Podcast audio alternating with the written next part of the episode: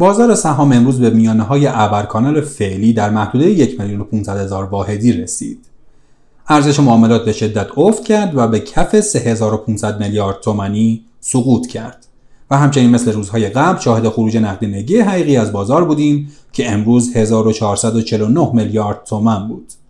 ارزش صفای فروش بازار هم به عدد 15 هزار میلیارد تومن رسید که رکوردی جدید محسوب میشه. امروز دوشنبه هفتم مهر ماه هم اوضاع بازار تعریفی نداشت. تنها حمایت هایی که از بازار امروز صورت گرفت خرید حقوقی ها در نیم ساعت پایانی بازار و به اندازه حجم مبنای سهام بود که از اون به عنوان حمایت تعبیر می‌کردند که البته بیشتر به پر کردن حجم مبنا و کاهش بیشتر قیمت پایانی سهام شبیه بود تا حمایت نمونه این اتفاق رو در شب شاهد بودیم شستا هم رغم انتظار فعالان بازار به دلیل عدم تعیین بازارگردان فعال همچنان بسته موند دلار آزاد هم تمایلات کاهشی خودش رو از دست داد و به محدوده 29 هزار تومان نزدیک شد. در بورس کالا اما قوقا بود و رقابت ها خصوصا در رینگ پتروشیمی بسیار شدید بود.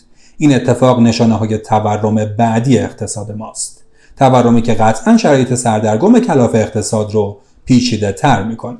نکته جالب توجه اینجاست که هدف گذاری تورمی بانک مرکزی و بودجه 1400 کل کشور در عدد 22 درصد تنظیم شده که بیشتر شبیه به یک شوخیه.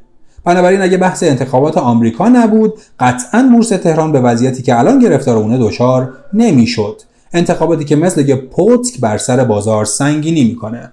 انگار قرار قطعا بایدن بیاد و توافقی جدید حاصل بشه. در صورتی که بایدن هم پیروز انتخابات آمریکا باشه قطعا رفع تحریم ها با بازگشت آمریکا به برجام زمانبر خواهد بود و اصلا مشخص نیست که آیا بایدن در صورت برنده شدن اونطور که وعده داده به برجام برمیگرده یا دنبال یه توافق جدیده.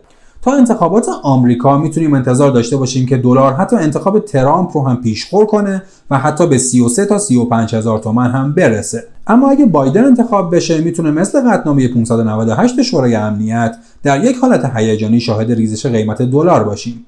اما آیا واقعیت های اقتصادی اجازه ریزش های سنگینی رو به نرخ ارز میده؟ با این رشد نقدینگی و تورمی که شاهد اون هستیم اکثر کارشناسان کف نرخ ارز رو در صورت ورود بایدن بین 22 تا 25 هزار تومان ارزیابی می‌کنند دقیقا محدوده نرخ‌های نیمایه الان.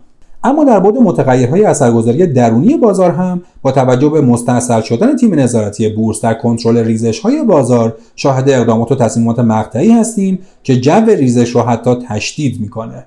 این موضوع که از اون به عنوان جلوگیری از سفته بازی روزانه هم یاد میشه روز گذشته مورد بررسی قرار گرفت و عنوان شد که نقد شوندگی بازار رو تحت تاثیر منفی قرار داده. البته به نظر می‌رسه به زودی این قانون هم تغییر کنه.